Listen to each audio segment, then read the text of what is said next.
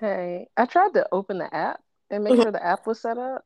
And oh yeah, I can hear you really well now. Okay. Can you hear me? Oh yeah, I can hear you good. I took my headphones out. Okay. Like that was like the corner, the thing too, and I think Antonia said she took her headphones out too. Okay, well let me know if I need to take mine out or switch to. Yeah, you sound amazing, as always. Yeah. Well, thank you. Yeah, I do love your voice. You have a very great voice and diction. So thank you very much, cousins. You're very welcome. You guys, I feel like we all sound the same. I feel like Saina's is a little bit more youthful and mine's is a little bit more nasally. And that's just how our voices look like. No, yours but they're in the same, similar vein. We just got great voices and we should just like ride with it. I mean, I ride with it. I fucks with it. I sound like an old woman that smokes a lot of cigarettes. Well, no. Not at all. Never. Or at least that's in my mind. That's how I would mean what your sound. Voice will morph into, Annie or Janet. Yeah. All right, Janet. Well, I'm gonna go ahead and start. I might actually keep this part in because I think it's awesome because it's just us. Okay, I'm gonna start at 1:35. What's up, everybody? This is your girl, Saina Wynn, and I may be your friend, I may be your foe, I don't know, but all I know is that you are tuned into an episode of Cosigns and Tangents, and today I have some special guests. I got two people that are online, and they're my cousins, my favorite ladies. We got my cousin in Illinois. Her name is Antonia, and then I got another one who's in West Tennessee. Her name is Jeneba, and they are the OGs. They are the ones who started this with me the first time before I got scared and just decided not to do it ever again. And then now they're coming back to be supportive, awesome women that I love. So introduce yourselves if you don't mind. Hello, my name is Antonia. I am in the city of Chicago, West Side. I have two lovely boys and a husband. You're going to be hearing one of them very often. I want Mrs.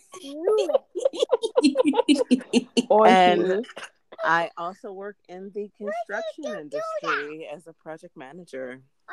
Awesome. Well, hey everybody. I'm Jennifer, and I'm located in Memphis. Tennessee, and I am excited to say that I have about 12 children. They're all plants. I love them dearly, and they get neglected on a regular basis. But seriously, I work as a director of medical operations at a local nonprofit, and so I run a slew of clinics and have a background in quality improvement. I also like to spend my time focusing on equity and inclusion things, as well as a self-proclaimed nerd and cinephile.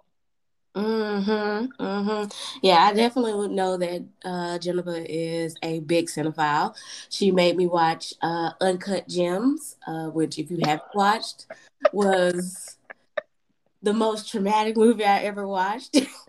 I don't think I made you. We experienced trauma together. Yeah. My anxiety does not want to watch that movie again.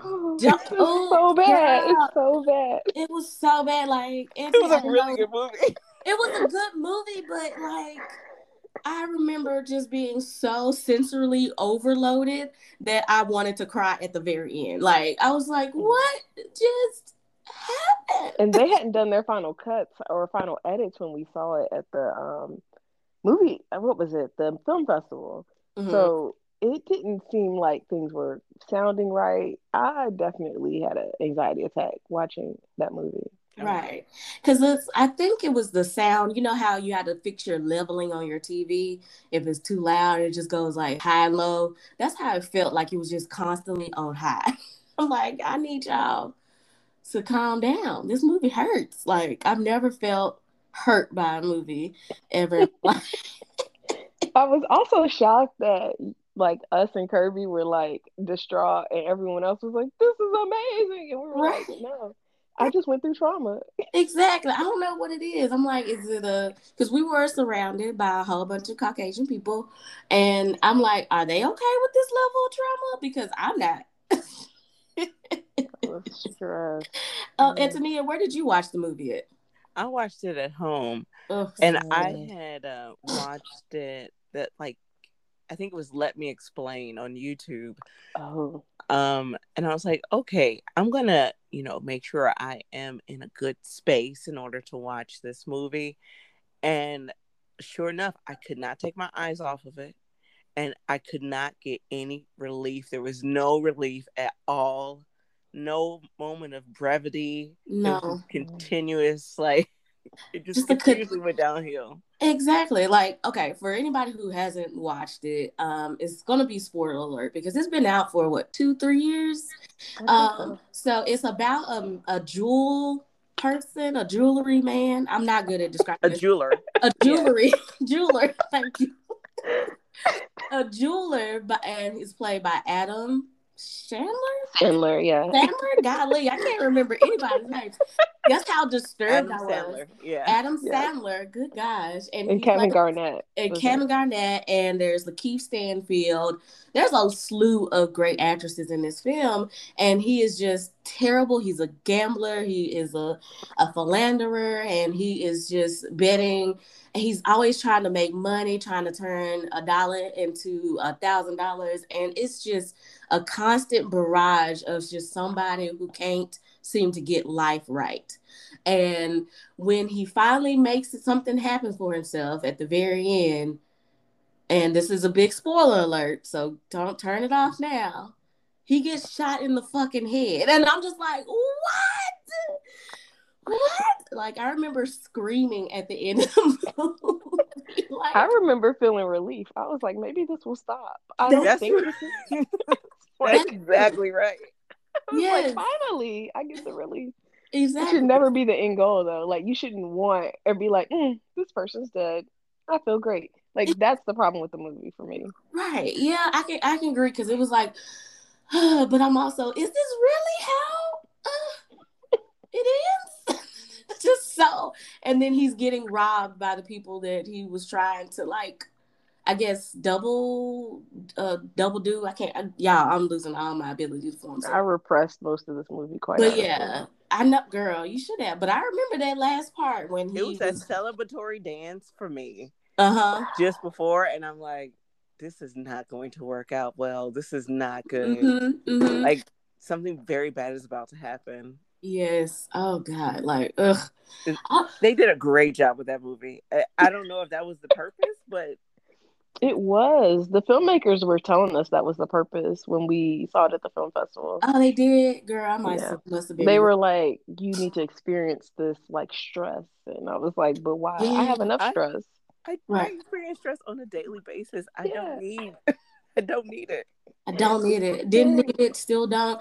I literally, after we watched that movie, I went on Facebook. I went on the Uncut Gems Facebook page and wrote them what the fuck? Why? Why did y'all do this? I've never gotten a response, but that's okay. But it made me feel better just to tell them how that movie made me feel. And they probably were like, we did our job. Yeah. It's probably it didn't end after. No. So after that, I was like, okay, so now she's gonna be cut into 1,000,000 pieces. This old lady. The lady. So I was very surprised. It was honestly a good movie. It was just not something that it was very much so No Country for Old Men on the anxiety level that it was providing to me. That's one of my favorite movies. It was a very good movie. I love No Country for Old Men. I'm gonna have to check that out. Is it the one with Benicio Del Toro? I don't think so. I think it's the Javier. Maybe not Javier. Javier. They all look alike. Yeah. There's a set of actors that just all, even if they don't look alike, they feel familiar. Right. But I don't know. I don't know if it's Javier, but it's someone. I think it is Javier. There's three of them. Yes, yeah, Jeffrey Dean Morgan, I think. Yep. The guy who played Negan in Walking Dead, and I think that's it. Him and Jeffrey Dean Morgan, Benicio. Oh God, I am butchering his name. Del Toro, he looks like his face kind of melts a little bit, but like in a cute way. I don't know. In a very cute way. Yeah, yeah, it's so attractive. He's ugly, but he's just like, he looks kind of like he's always sweaty and he always smells like, you know, delicious food. Yeah. I feel like he smells like old cigars and like a old scotch. Yeah. Very, very manly. Yeah. I like it. The scotch part I completely agree with. Just like life shows on his face. Exactly. Like, life. I appreciate it. He probably is 23 years old and he looks like he is 42 and he got 4 kids and he only speaks to one of them, and that one only wants to speak to him when he needs money. Mm-hmm. And he looks like he smells like a lifetime of sex and regret, but also not at the same time to me. I can see that. So can I ask you guys a movie question? Of course. Because, you know, one of our, like, movies that bind us really are Unbreakable, right? And just, like, M. Night. Yes. And so what do you guys think about Old? I haven't seen it, but have you guys seen the trailer for it? I want to see it so bad. Because he won me back, y'all. Like, Unbreakable was my favorite one. Split, awesome, and then was Split the second one? Yeah, that was the third one. Yeah, okay, the second one. I don't remember the name of the third one, but I enjoyed watching it with you guys. Yes, the third one I loved it. Yes, I did too. Golly, what was the third one? Glass. Yeah. Oh yeah. Yes, and just to give y'all some the people listening for some background story. For some reason, Unbreakable was a movie that me, Antonia, and Jenna bonded over because Antonia did a wonderful, wonderful impression of Samuel L. Jackson in his wheelchair. But she also drove all the way down from Chicago to visit us when we were in college in Chattanooga. And I think it was because it was a very hard time. And she came down to visit us and we bonded. We hung out with our friends at the time. And once we all three of us knew we loved Unbreakable, we were just like, this is it. Like one of my favorite memories. Me too. It's a comedy. It is so funny. Like, I think we spent like the entire movie just cracking up. It's so funny. Yes. And I guess the scene that's, if you've seen Unbreakable, was the scene where he's in the comic book store and he's in his wheelchair and he being real stubborn, and he kept like running into the comic books. I don't know if this is necessarily PC, but Antonia, she deserves an Oscar for movie impersonations because it gave us life. And it's been literally 10 plus years, and I remember this to this day. And it makes my heart glow. And then before I left, I think I paused it like right at that scene. And I left the room. So yes, you guys did. You guys came home. Yeah, you did. Gems. Nostalgic gems. Thank you for giving us that. Oh my gosh. So that is a little background study, background history on our cousinship. We've been cousins our whole lives, but I feel like we are more like cousin friends because we all also grew up together, but we're like all in like very 3 different phases of life, and we just, I don't know, I just love when we get together because y'all came down for my birthday for Glass, and that was like what, the 15-year reunion kind of thing, even though we've seen each other plenty of times between then. But it was great. Like, y'all lifted my whole spirit because it was right after Dad passed, and y'all came down for my birthday, and we were like, we're gonna watch Glass, and we were like, yeah, we is. And we went to the club and we drank, we ate. I feel like I ran y'all ragged. I was very tired. Oh no! I was ready for more movement. I was not. I just remember feeling very exhausted, but I had a great time. That's good. I I was like, they came all this way. I gotta make sure I have a good time. And I also had a great time because I planned stuff for my birthday. Usually I just do dinner and maybe get drunk with some friends and something. But that birthday, I feel like we showed up and showed out. That's good. It was great. Yeah, it was a really good time. Mm-hmm. So when y'all come back down to Chattanooga, I was like, that's an interesting question. When the peppermint patty has settled out and stopped creating line sisters, right? I will consider the peppermint patty. The panini has put a lot of gaps and blocks in between us, like traveling and seeing each other. Well, speaking of the peppermint, yeah, why didn't you come down for grandmother's birthday? That's true. You did. You did have a whole trip you could have attended. I feel like either I was working or money. Okay. I can't remember. It's either always at the time because I was working at Unum. Oh shit. Well, I blocked that out later. I don't work there no more. You're like,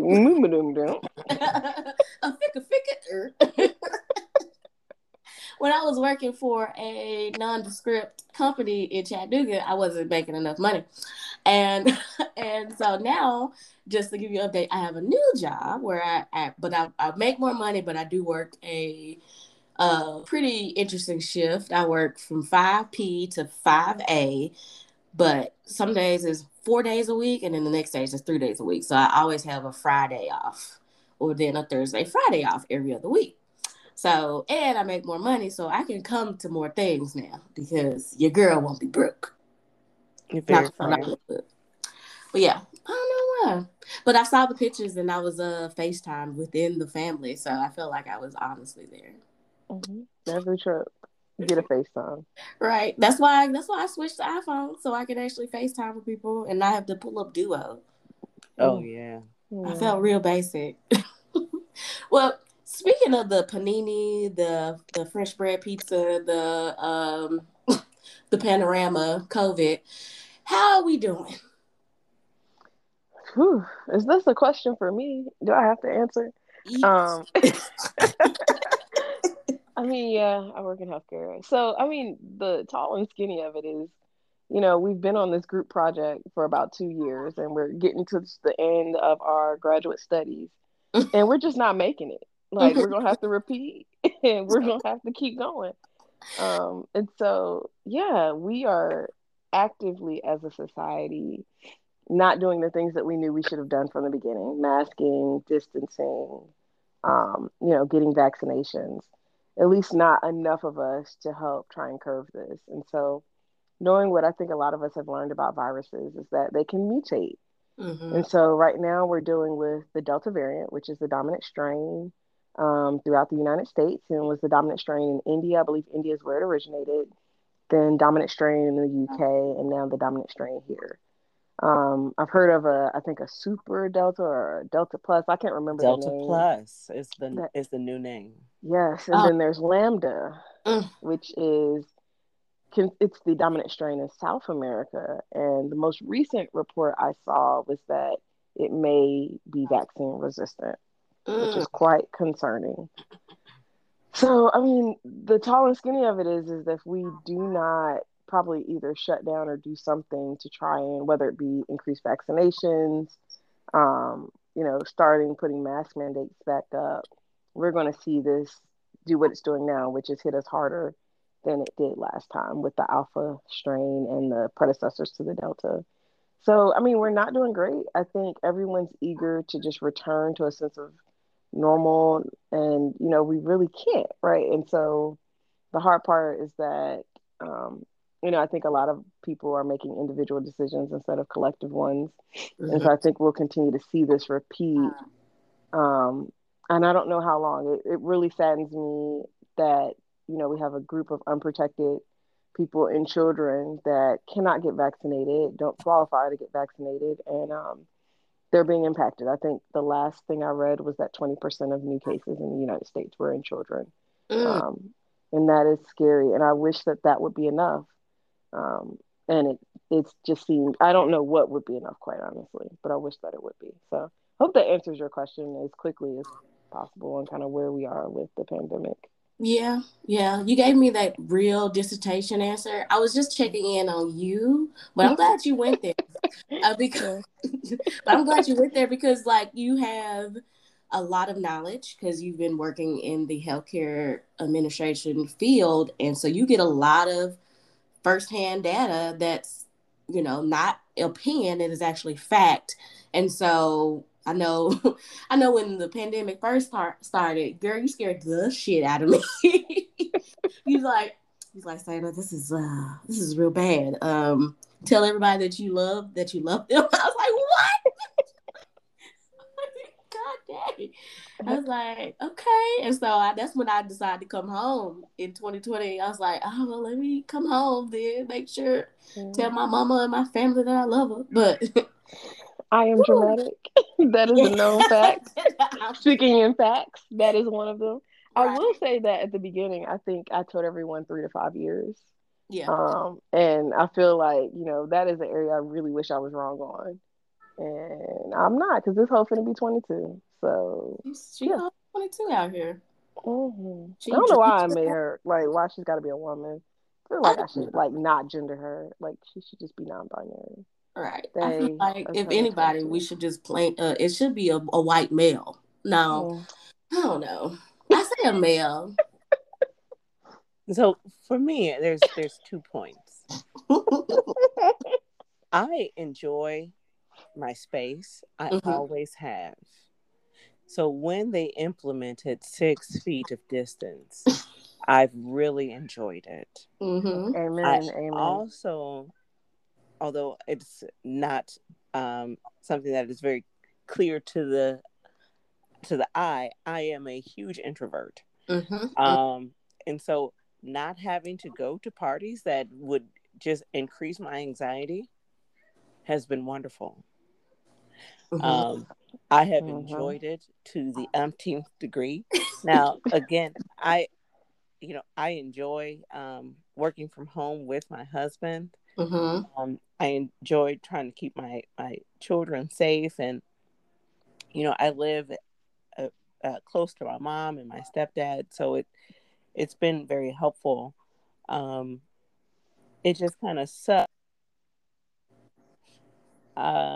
because it doesn't seem as if FDA is going to approve any of these vaccines for children for me to feel safe to ever give them to my children. Right. Mm-hmm. And you know, you want to make sure that they grow up in the best, most normal environment possible, and it makes it very difficult. I saw a shirt on Instagram today. It said, "I liked it better when the outside was closed," and I feel the same way. Mm-hmm. Yeah, I would agree. It made it easier. When the outside was closed. It made it easier to say, no, I'm not going to that event. Yeah. It's like someone who never really 100% worked from home, it was still easier because, you know, I go into work every day and you guys know where I work. And it's almost like working in a mall in some ways. And so people are like actively not masking around me, but we're operating a clinic, right? So it's like you've got people going into the clinic who are testing positive, walking amongst people who are just grabbing a bite and getting coffee and a popsicle. And it's really concerning just being in that environment. It's actually just beyond concerning, it's stressful. Yeah. Right? But, you know, I would agree. I think you've got 2 introverts on here and 1 extrovert. I know. SNL, you surprised me. I remember when I was like, I looked at you, I was like, you are an introvert because you do so well when you out in the public. And it's exhausting. So I was like, ooh, yeah, Jeneba too. Yeah, people I work with are like, you can't be an introvert, and I'm like, you just don't. You see my representative. What are you talking about? Right. Like, I don't want to be around you. Like, you see who is coming to work for me. You see the person who got to get paid. Right. Bills. No. Introvert Jeneba is at home reading comic books. Can't. trying to bake listening to some music, vibing out. I know, some talking snow. To my plants. Exactly, watering your plants, thinking about Black things and Black issues, and doing yoga. Like, yeah. Honestly, the introvert Jeneba I see, she has on a black beret, and her fist is always raised with the comic book in her other hand. You know, my bonnet is slanted from time to time. It is. Yes. Several pictures of this that I was going to send to Monique. Yes. Oh, you going to out me to Monique like that? Send it to Monique. Tell her that you're still a professional out here. Yeah. She going to just, you know, be red. Mm-hmm. By Auntie Monique. Mm. I'm trying to think, who is Antonia's? I know her representative is real strong and just formal and be like, I am Antonia. You answer your phone very professionally. I was like, yeah, girl, yeah. Your representative is like goals. Yeah. Like, it's just so, it's polished. Mm-hmm, it's mm-hmm. very like professional. Yeah. I don't know how to describe it, but it is really amazing. Mm-hmm. Like, I wish I could be her too. Seriously. I love seeing it, but I also realize that like that can't be one person, right? Like that takes a lot. And right. So, but like I love your representative. It's amazing. I love being around it. Mm-hmm, great. Mm-hmm. I always want to step my game up around your representative. I'm just like, posture be on point, walking all the time, you know. The clothing and the shoes. Mm-hmm. Beautiful, bald. Are you still bald? The hair colors. Yes. You just be doing it. You guys are too kind. Too kind. Thank you so much. I love your representatives as well. I don't know. Do I have a representative? I feel like as an extrovert. Yeah. I do. Yes, you do. Yes. Like, absolutely. The voice it turns into like a very high pitched, very kind, almost like a motherly pitch to it. Oh, and like very organized. I love her. Yes. Very much so. Yes. And then like anytime you're explaining something with some technical detail, mm-hmm. you turn it on, like even when you're off, mm-hmm. like you have this air about you and you're like, and this is how you do this in step one and step two. Like, yeah, you do that very well. That's very much the representative, Saina. Oh, well, thank you. And nice to meet her. I think that I had a full conversation with your representative when I called to check up on you, and she showed up, and I was like, okay, now you're giving me house advice. This is good. Oh, yeah.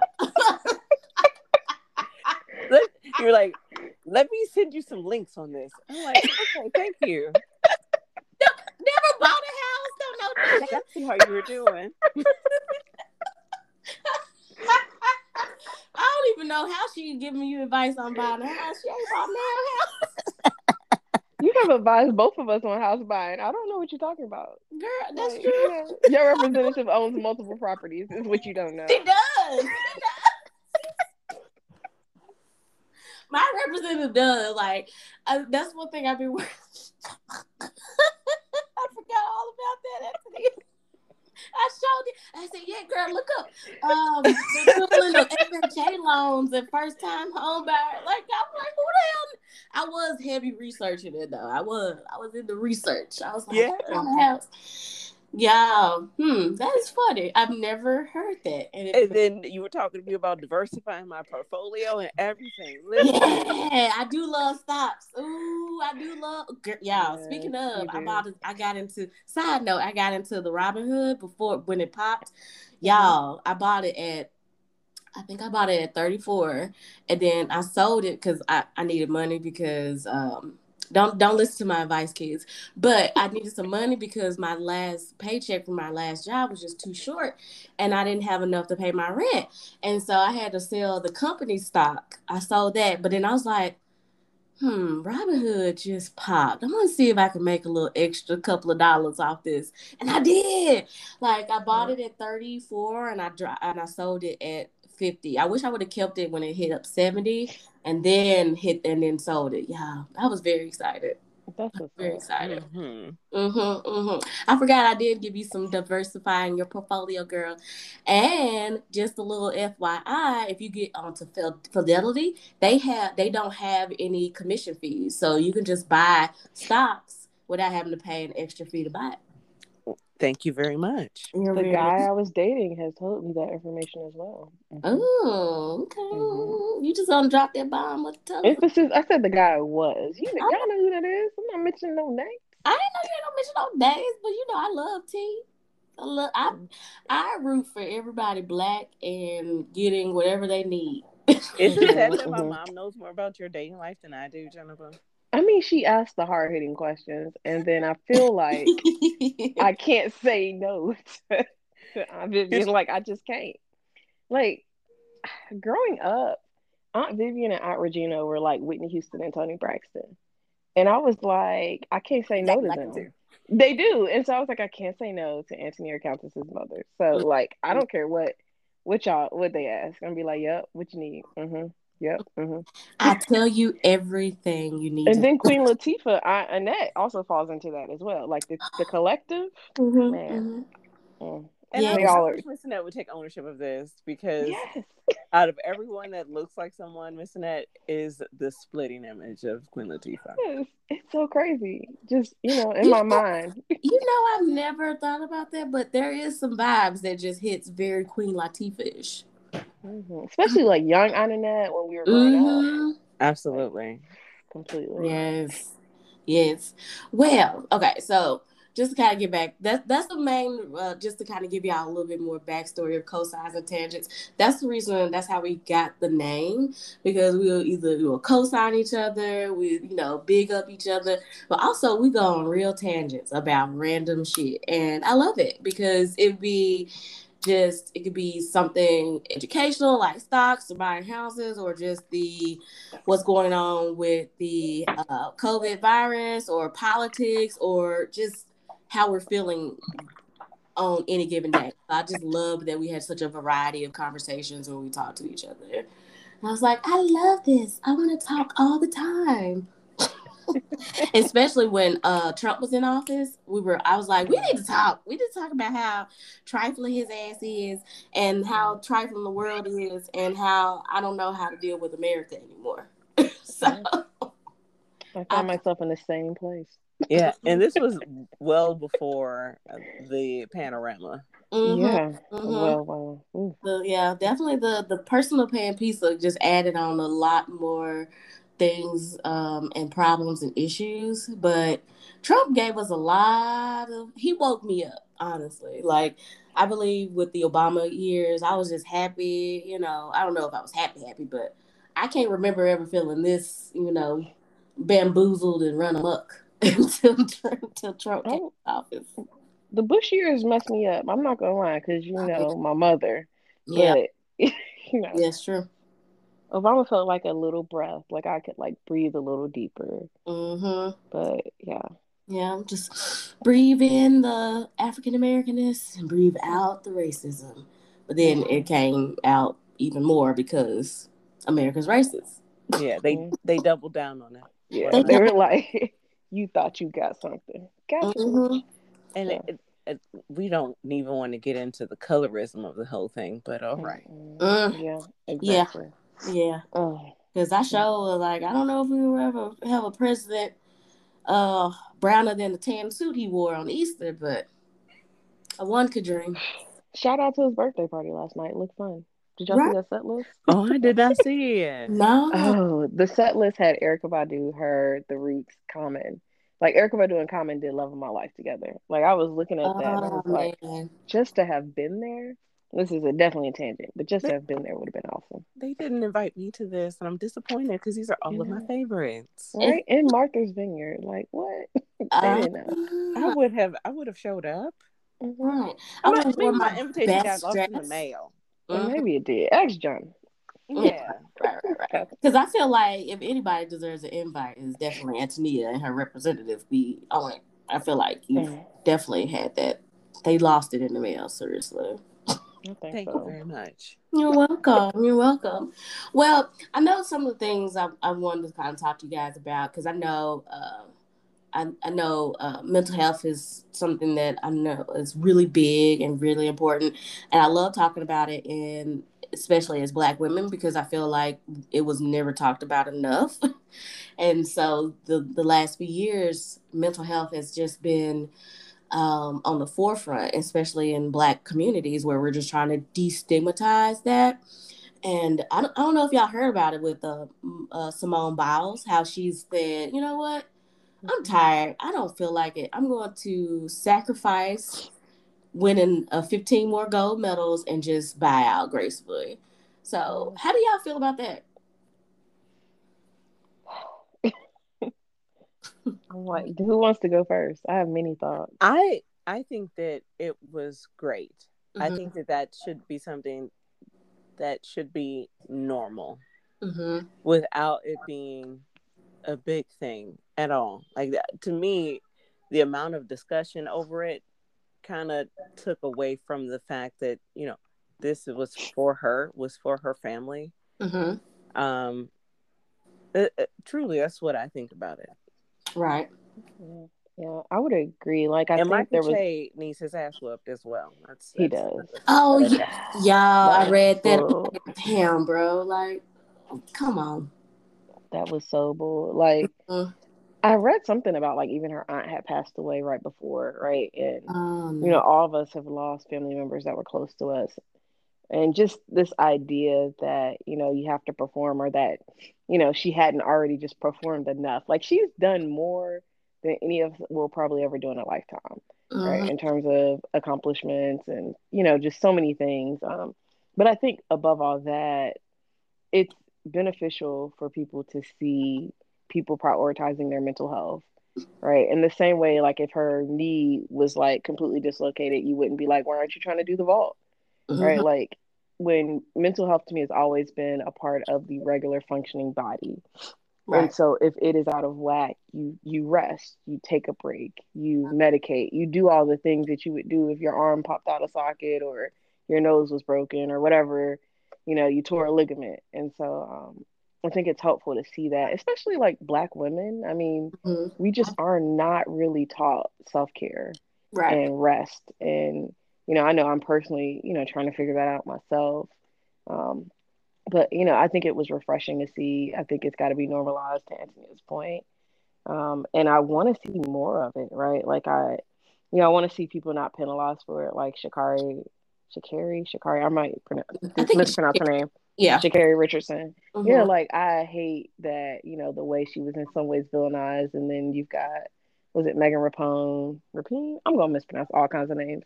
You know, I was at the Olympics. Like, Benicio. Yeah, hey. I try and do good, but today I ain't got it. But, you know, she was advertising CBD and the usage of CBD as if CBD and THC are not the same plant. Exactly. Like, you know, it's crazy. So, you know, her and Naomi, I'm rooting for them, and all the other, you know, women who don't have their names out in the spotlight, who are realizing they just don't have it and they need a break. And that's okay. Jeneba, you and I were just talking about the stereotype of the strong Black woman. Yes. And how everyone wants to live up to it, and it's complete trash and needs to be thrown away. Yep. Yeah. And that's a very unrealistic stereotype. And I feel like that's actually done more harm to the Black woman than good. Like, well, it had its purposes in order to have, like, a wall or shield against, you know, people trying to take advantage of Black women. Because, she's a strong Black woman, I'm not going to F with her. And, you know, good, leave me alone. But it also is a mentality that has been embedded into us for generations that, you know, rest is weakness, or when it's not. Like, it was it's the best decision I know I did for myself. Like, because 2020 wore me out. Like, it wore everybody out. But it definitely, it hit to the point where, it got to the point where I was like, I just want to sleep forever. I was like, I don't want to do anything. And given that I worked in an insurance company that specialized in FMLA and short-term disability, I was so hesitant to take it because I'm like, well, everybody will know. Like, it's a weakness, you know. But then once you take that time off, you're like, oh, I just needed to rest. I needed to be and just be and just be Saina, or just and not be everything that I felt like the world needed me to be at that time. I agree. I think that like this strong Black woman, and even like the emotionless, sometimes angry, aggressive Black man tropes are really trauma responses. Like I had this conversation with my dad because about emotions and like how to emote as an older Black man. And he was just like, you know, my mom always told me I can't. And I was like, yeah, because you grew up in the 50s and 60s where if you truly showed joy, that could potentially be detrimental to your life, right? If my grandmother wasn't as strong as she was, then maybe she wouldn't have been able to survive as a widowed woman at 24 raising 4 children, right? Like those things are sometimes trauma responses that we're passing down as like learned behavior of who we should be. And we, you know, romanticize our loved ones that have gone on, you know, but I think a lot about my mom and just how hard she would work and how, you know, detrimental that was to her. I think that was to her while battling cancer and how detrimental it is to me now. And so a lot of what I've been really focusing on, you know, with Antonia and I've talked about, what I've talked to you about as well, Saina, is like, how do you just rest? How do you take a break, right? It feels so like uninnate, like I gotta figure out how to do it, but I'm ready. I'm ready to try to tackle it. Oh yeah, I'm ready for you to take it because you're gonna be like, what the fuck? Because you feel almost guilty, like because I know when I took time off last year, God, these years are really blending together. I took time last year, like I literally stayed in the bed and ate for like 3 days, like. Just because I was tired. And I remember my friend Philip, I called him. He's like, how you doing? I was like, so I'm doing good. And, you know, I haven't done anything. And he said, well, that's good. You can just be. And when he said that, I don't know what it was. It just clicked in my brain. And I was just like, thank you. Like, I didn't know that I could just be. Like, what is that? And so, yeah, I hope. I hate that you need to take it, but I definitely hope that you know, get to that point where you feel like you can rest. I think, like, even I was talking to a coworker of mine. We're both Black women. We're both directors, and we're really close to in age. Like, I think we're about 5 or 6 years apart. And all the other directors probably have, like, a decade plus on us, if not more, that are Black women. And so we were just talking about just existing within this space and just understanding racial trauma the way I understand it now, that I didn't understand when I was younger. Just being is difficult, right? Forget the working, trying to raise a family, trying to make ends meet. Like, there's so many other parts and pieces to life that are stressful, but just being a Black woman in America is just difficult enough that it garners you needing adequate rest on a regular basis and time away, right? And it's something that I don't think because it's just, this is the society in which we live in, but it's stressful as hell. Like, turn on the TV every day. It's stressful as hell. Like, and you got to take breaks. So, I'm working on it. Good. What about you, Antonia? How do you self-care? How do you rest? Or have you? It really just depends. Currently, I live in the city. I used to go for a lot of walks. You could find me strapping on my boots and going for walks without any issue, with ease. And then with the amount of gun violence that has happened inside of my neighborhood, inside of the city of Chicago, it's been really making me stay indoors. So I haven't been really interested in venturing out, especially since it was maybe about 2 months ago. In the course of 3 days. Oh, in the course of 4 days, there were 3 shootings, separate shootings, 2 blocks away and within a 2-block radius of my home. And then 2 days ago on Friday, as of this recording, it was a block away from my house where they were shooting. And then a couple of days ago before that, it was right on my corner. And so I haven't been really interested in going for those longer walks because of that. So now I do a lot more exercising at home. I'll try to find other ways to exert energy, because that's one of the things that I have an issue with, is just I'll have a lot of energy that's kind of bottled up. And if I am not releasing it in a productive fashion, it becomes something that I internalize, and it comes out in very negative, passive aggressive ways that it's just not fruitful for my life and my family. Mm-hmm. Hmm. Well, I'm glad you still find some outlets, because that I know that when you came down for my birthday, you took long walks. I was like, well, okay, she's gone. And I'm glad that you're at least finding some outlet. That's crazy though about the violence that's still going on in Chicago, because I didn't know the West Side had that much gun violence. I thought they all talked about the South Side, but currently it's everywhere if you think about it. Yeah, it's downtown. And what really sucks is the politicians. I think I saw our current mayor, Lori Lightfoot. Lori, I'm disappointed. I voted for this woman, and I'm very disappointed. But she talked about how she wanted some additional help in order to keep people from coming downtown, violence from happening downtown. Violence is happening right in front of my house. Yeah. And then there were two police officers, tragically, who were shot on the South Side of Chicago yesterday. And I think it was a 20-block radius that they shut down in order to try to find the perpetrators of the individuals that shot those two police officers. And that is great. But I still look back at the amount of children, the amount of babies that have been shot. And they can't find the energy to do the same thing. Yeah. It really sucks. Yeah. It does. Yeah. I think that was a tangent. Yeah. I love it. The name of the game.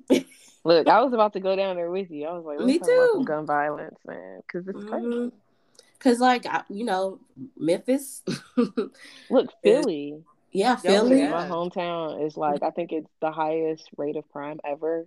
So, I have a friend that's a police officer, and, talking to him about how crazy it is, and having, his wife, who's one of my besties, talk about, similar to you, Antonia, like raising a 3-year-old, right, during this time. It is crazy, and it's crazy everywhere. Memphis is crazy.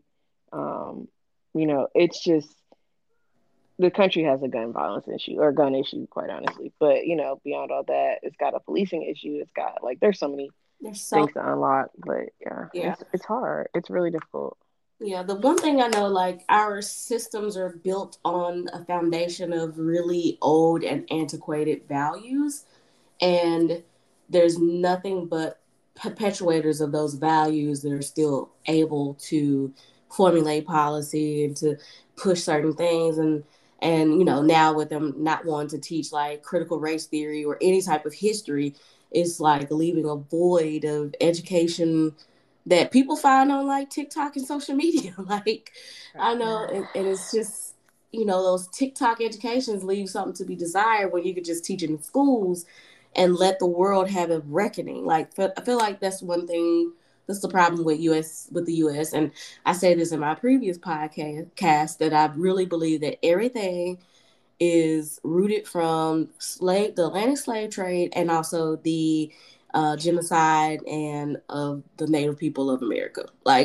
It's just not good. We're built on such old patriarchal bullshit, and it really has to change in order for us as a country to change. That's what I think. Anyway. I think every system is, and this is my quality improvement background, but every system is designed to get the results it gets.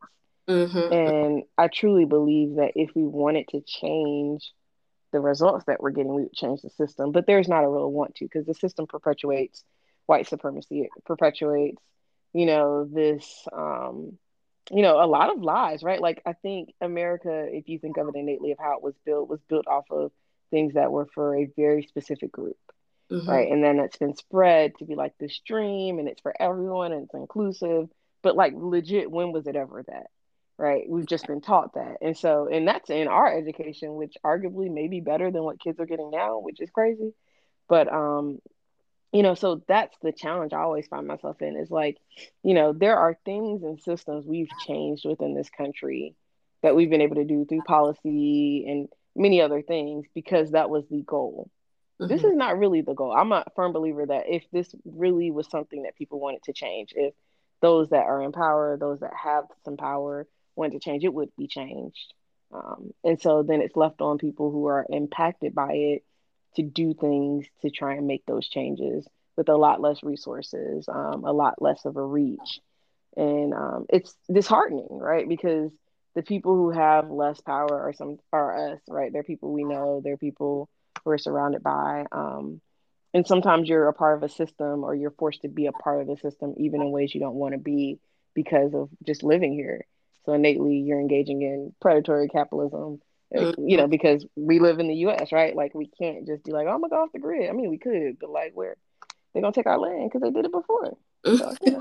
It's that intimate domain or manifest destiny, general. Right. Red line it, do red whatever they're going to do, right? They're going to do it all. Like, they find a way. It's still for motherfuckers. Yeah, hey, so that's my small tangent. I won't go on that further, but yeah. Yeah, don't worry. It's okay. It's okay. We can tangent. This is a safe space. Okay, girl. Okay. That will be recorded and listened to. Right. My I'm gonna tell you how many unique listeners I have. I have one in Germany. Well, shout out to Germany. Girl, what? Yeah, the analytics, they showed me I got mostly U.S., but I got somebody out there in Germany listening. So shout out Germany, what up? And about 20 listeners. So I am excited about those 20 listeners. Shout out. How's it going, 20? What's up? Let's make it 25. Come on, let's do it. Right, let's get 20, 25, 20. Nah, I don't want to do 2020. Let's do 2025. Hopefully everything will be done. Shout out to my coworker who said they were listening. I was like, okay. Well, maybe. Thank you, coworker. Whoever they may be. Well, I think that's why I love doing the podcast and wanted to do it with you guys, because we're so educated and awesome. And I just think that we should be listened to. We should listen to more Black women. We should trust the melanin and listen to more Black women, because all we want is just to be happy and to live in peace and to make money and just have people leave us alone. Absolutely. Mm-hmm. In that order. Right. In that order. Yes. Now, you said, speaking off the, you talked about like being off the grid. Have any of y'all ever wanted to like legit like get off the grid and just say fuck it? 100%, all the time. Me too. And I'm like, man, that van life looked kind of sweet. Jennifer, you remember when we went to the Museum of Science and Industry to look at that home, and I was like, I can picture that home being in the middle of nowhere and being able to be sustained on its own uses. Yeah. Like, okay, as someone who has a horrible memory, you guys know it's about me, and like don't retain much, that memory sticks with me a lot. Like, I don't always remember, like I couldn't tell you the name of the museum when we went. I knew you were there, and I believe John. But I really, really think about that all the time, of just like, how could that be my life? How can I move that to a place that no one else is there? And the only people who I am seeing are people who I have intentionally invited to be in my presence. Yeah, can y'all elaborate? Because this sounds awesome. You know, I love a tiny house, a container home. Anthony's going to have to explain, because, you know, my memory got gaps in it. She'll be like, we saw a house. Y'all, you know, is she saw a house that she want to be in, ladies and gentlemen, and non-binary-like people. So it was at the Museum of Science and Industry in Chicago, Illinois.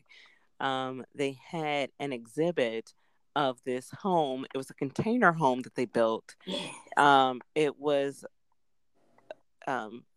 dependent on its own solar energy power and solar energy. It was using recycled water in order to flush the toilets and water the plants. Okay. They were using that type of power in order to, I think, for their air conditioning. They were using geothermal for their air conditioning. So it was just those types of things that just really made it look absolutely beautiful. And then, of course, they had all of the high-end appliances like fixtures, etc., that made it look very nice. And they even placed the windows in such a way in order to get as much sunlight, but without getting heat from that sunlight into the space. Shut up and take my money. Where can we invest? And it's probably even outdated now, right? Like, that's the part that I keep thinking about is like, technology has come so much further. So like, how are we going to do this? We need to buy, you know what? We have family land. You know what? We got land. Y'all, right. Look, like, hold up. Y'all know how my husband is. You know, I was like, where are we going to find land? And I said, hold on. There is land. I don't know who actually owns it right now, but there is land. You know, my representative is always down. Let's figure this out. I got some people. I'll find somebody who knows how to. Well, actually, I do know somebody who can build a house out of a container and somebody who can do a CAD drawing of it. I know somebody who can do it too. They're on this call. Oh, yeah, girl. Come on, let's do this. You know, I ain't ready. I just don't. I hate it here.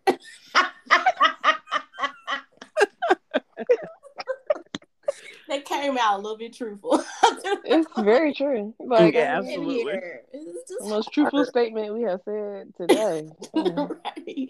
This is so hard. Like, so I've been on like a lot of TikToks. So it's like my new stress reliever.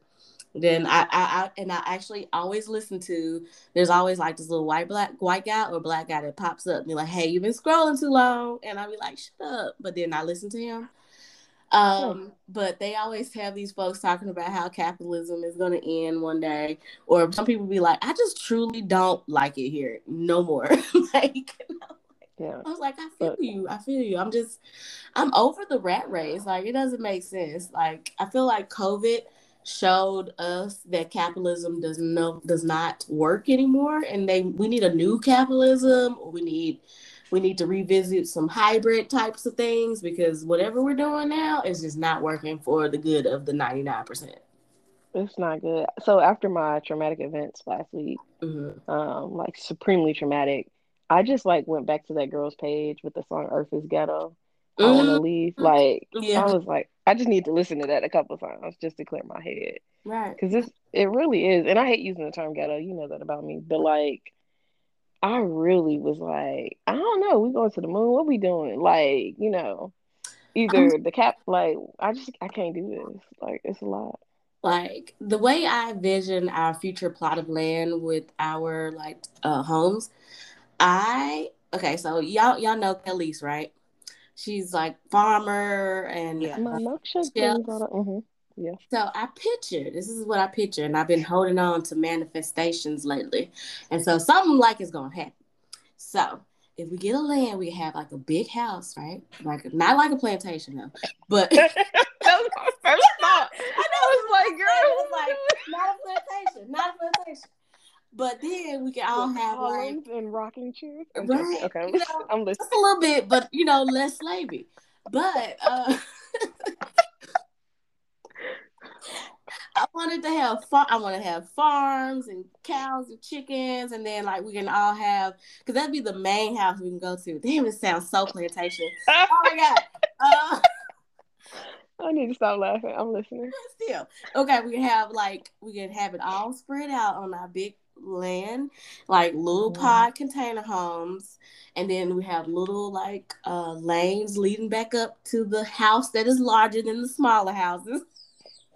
And just live life, grow food, and then we can have honeybees, and we can have flowers, and then we could just live. I think it would be important for us to have a greenhouse as well, in order to make sure that we are able to have plants throughout the entire, all four seasons. I'm here for it. I mean, even last week we had cucumbers and onions and tomatoes from Grandma's garden. Right, like I'm just like, you know, we really don't need to stray far from this life. And I believe that's the one thing why she's just living so long, because she eats from the earth instead of that stubbornness. Yeah, that, you know, wisdom, all that. Yes, it's just amazing. No, I agree. I agree. Yeah, I mean, I think, and just understanding the one thing from like Depression era people, I think, is like understanding how to like save, how to conserve, how to not waste. And I think that's like something Grandma's just like awesome at doing. It's just like never wasting, even when we're like, but we don't want that one bite of chicken. And she's like, no, you better figure out what you're going to do with it. Right. Now, for everyone, for the listening public, just FYI, the grandmother that we're talking about is currently 101 years old. Yes. So just to give you. Right. I was going to put her, because like she is, and she still has her mind, you know, she is a little bit more frailer, but she still has her mind. She has a lot more faculties. She still has a lot of faculties going, and she is stubborn and awesome. Because she's like, amazing. What the hell did you see? I know you saw all of it, you know, the last 100 years, so many turns of decades and like technological advances. And she's walked through 100 of those. And that's just wild. She still texts and will FaceTime you at a drop of a hat, especially the FaceTime. Like, I'm guaranteed to get a FaceTime once a week. Speaking of FaceTime, I'm sure she's going to be on the FaceTime that we have set up in a couple of minutes. Yes, she will be. She definitely will be. Speaking of, one thing that I absolutely adore about her that I was so surprised about was how accepting she is of everyone else. She's gone through so much, still accepting of interracial dating. Right. She grew up in an area where, you know, heaven forbid you were gay, and heaven forbid you expressed it outwardly. She's accepting of all different types of people, and I absolutely think that's amazing. And I think that goes to show that there's always room to adapt. Right. No one should need to be ever set in their own ways. Exactly. Because if she could, if she can change her mindset at 101, then we at 30, in our 30s, can definitely change and progress and become better people. Like it's a choice. I feel like that's one thing that's actually a choice that we can have. We can choose to look at the world in a certain way and maintain negative perspectives of people, or we can actually like look at people for people and be different. Absolutely. I would agree. Like, grandmother just leads with love. It may be sometimes a funny type of love. She's an older Black woman.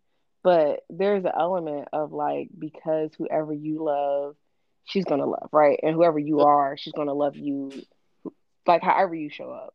Right. It's from her youngest great-grand to her oldest granddaughter to her oldest children, right?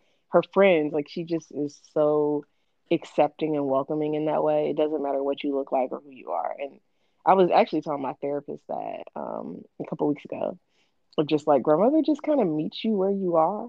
She may criticize a little bit, like you don't have those stockings on in church or you didn't go to church, but she still loves you. Right. And it's pretty cool to see that. It's pretty awesome. Yeah, she's mean, but in a good way.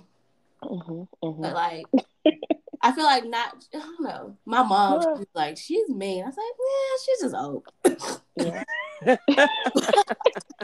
I mean, I think any of like your mom and like my mom, your dad, and you know, like, that layer, that like direct layer, like her nieces, nephews, and children, they definitely saw like the person. And me and Antonia got like like we got like a fourth to like a third of it because we're the oldest grandkids. Mm-hmm. Because the great grands and the younger ones, I'm like, y'all have no idea. I don't know what y'all got. Like, y'all have no clue. You got the cool granny. You don't have a slight idea. Mm-hmm. But that's one of the beautiful things to see, the longevity in her, and then to know that she is basically living and breathing history, and that, I don't know, it's just wild because she is the matriarch really of the family because she's older and she keeps up with everybody's numbers and contact information, like birthdays. Everybody gets a card. Everybody. I was just like, man, that's pretty wild to be that person. Mm-hmm. Well, I know we're coming to the end, but thank you so much, y'all. I love this conversation. I think I'm gonna start trying to leave off my conversations just at the end about asking this question. I get it. It's kind of a copy from what's that movie called? Not Love and Basketball, Brown Sugar. I love Sanaa Lathan because she used to ask that one question: when did you fall in love with hip hop? But my question to you, beautiful ladies, is what do you love about being a Black woman?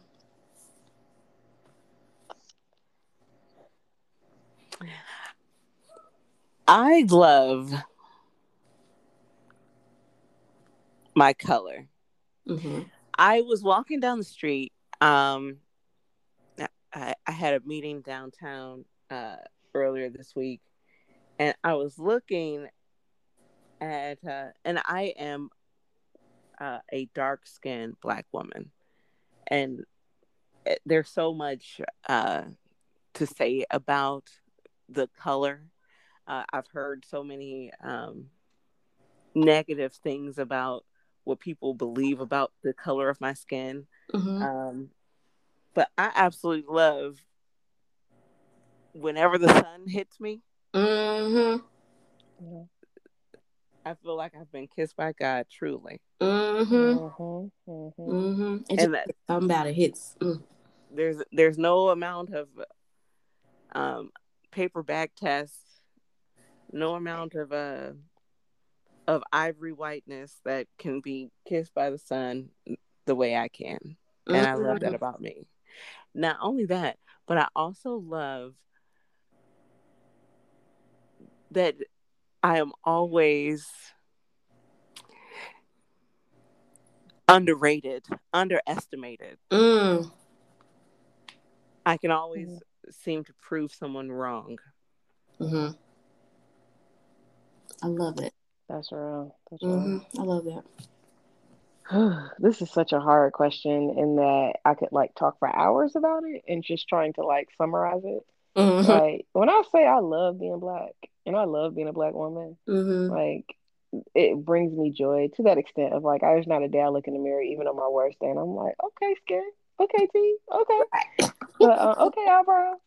But yeah, okay, hold on, let's pause here because you guys don't know that when someone first came out with the meme "eyebrows on fleek," they were truly referencing Jeneba's eyebrows mm-hmm. that she does herself sometimes. New skill 2020. Mm-hmm. Yeah, I just started doing my eyebrows for the first time in 2020, but I'm grateful. 2020, a lot of skills. It did. I mean, it's kind of funny. So, I'm sitting here in my living room, and across from me, I have a picture of my mother, a picture of Zora Neale Hurston, a picture of Maya Angelou, and a picture of Nina Simone. Mm-hmm. I think it's kind of interesting, as you said, that my eyes just kind of gravitated there. I think there is just a brilliance.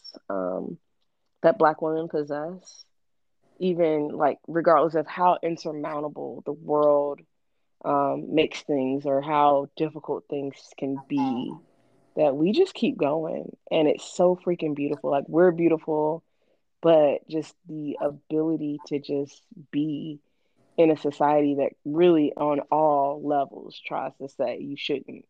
We are, and we thrive at that shit. Mm-hmm. It's amazing. I love that I'm a descendant of Black women, that when I'm thinking about my ancestors, I'm thinking about how many amazing Black women, did what they had to do so that I could be here. And I'm supremely grateful. I'm supremely grateful for the Black women that I call my friends and my family. Mm-hmm. And, I don't know. I think, I'm proud. I don't think there's one thing that I love about being Black and a Black woman. I think it's just a multitude. It's almost overwhelming when I think about it, because I just really fucking love being a Black woman. Like, it's fucking dope. Mm-hmm. And, I think society would even say, without saying, that they love that shit too, because you see a lot of things that happen that really come from Black women. Yeah. Our society is molded off of Blackness, and a lot of the culture comes from Black women and the things that we do and the way we hold ourselves and handle things, and the trends that we create. We're pretty awesome. We're pretty awesome. We're fucking amazing, and I love the unapologetic because of who we are. Like, it's just great. I don't know. Yeah, it's like the club that not a lot of people even realize it's like the club you should be in, but it's dope as hell, and I'm grateful. Mm-hmm. Thank you, God. Thank you. And parents. Right. Thanks for bringing us together. Yeah, I completely, I agree and co-sign all of that y'all just said, because it's true. I know that I feel like when I was younger, I didn't completely understand the love that I needed to have for my Blackness. But as I've gotten older, especially in my 30s, it's just a different, like, a reverence that I hold for being a Black woman, and the capacity that we have to love and to take care of things, and to be so caring and confident, even when the world is like, no, you have no reason to be, but we still rock on, and we still just, we persist, and we persevere, and we just keep on going. I was talking to my friend, he's a therapist, and he was talking about different modalities, and like CBT, cognitive behavioral therapy, and other things. And he talked about I can't remember the other modality he mentioned, but there's one where it actually, Black women, when they go through that type of therapy, they actually recover from whatever their traumas a lot faster than any racial group. And they were like, we don't know why, but they do. I said, probably because we got other things that we need to do. We just like, we want to feel better. Like, oh, thank God. Okay, I got about 15 other things to do. But I also think it's just literally the resilience that we just have, that's just in our DNA. Like, when you think about, like, how Africa is the cradle of civilization, and that women, Black women, are the cradle of civilization, and they talk about, I think, in our mitochondrial DNA, that we have the code for every racial group in our DNA. Yep. It's like, bad, like, we should be revered, like, as goddesses to me, but, guess we just gotta do that ourselves. Well, y'all got anything else y'all want to talk about? Because I know we got, I think we did good. We got a few minutes. I was going to just say thank you for, asking us to come over here. It's always good. This just felt like our phone conversation. So this is pretty dope to just have this time with you all. Right. Absolutely. And, same. And I just want to thank y'all for, like, always supporting me. Like, y'all have always been so supportive of me. Like, I know Jennifer was like, I'm just waiting for you to get your shit together. I was like, okay, man, bitch. Listen, those words exactly, like, damn. But no, bitch, I love y'all. Like, you were saying, like, cousins, friends. Y'all are also my sisters, right? It's the only child on the phone. Mm-hmm. Or at least technically the only child on the phone on this call, on the podcast. Ooh. Sure. But, you all have helped me through some of the toughest times in my life, and I am so grateful to have you all on my team, and to call you guys my confidants, and my friends, and my family, and my sisters. And I love you all, like, legit. I don't know how I would have walked the earth these 34 years without y'all. I appreciate you all. Same. Yeah, like, I feel truly blessed just to have just y'all, like, because y'all are like my sisters. Like, I have a sister, but we're not that close, but it's just nice to actually have wonderful women to look up to converse with, to, just make shit happen with, it, or not, just to talk to. It's just great. I love y'all. Love you. Well, I feel like we have reached the end of our love fest. I will make sure to put some links in the bio just about anything that we talked about. And also, I'm just going to shout out me, not the egotistical. I did create a journal, like a blank self-care journal that I have on sale on Amazon for $10. So if anybody wants to buy that, that'd be great. I'll put a link in the bio on that. I'm working on t-shirts. I came up with a slogan while we were on the phone with mutual friends that self-care requires sacrifice. And that is, to me, so true. Like, you have to sacrifice your comfort zone to take care of yourself. Hit your girl up. But as always, I love you guys always. And bye-bye.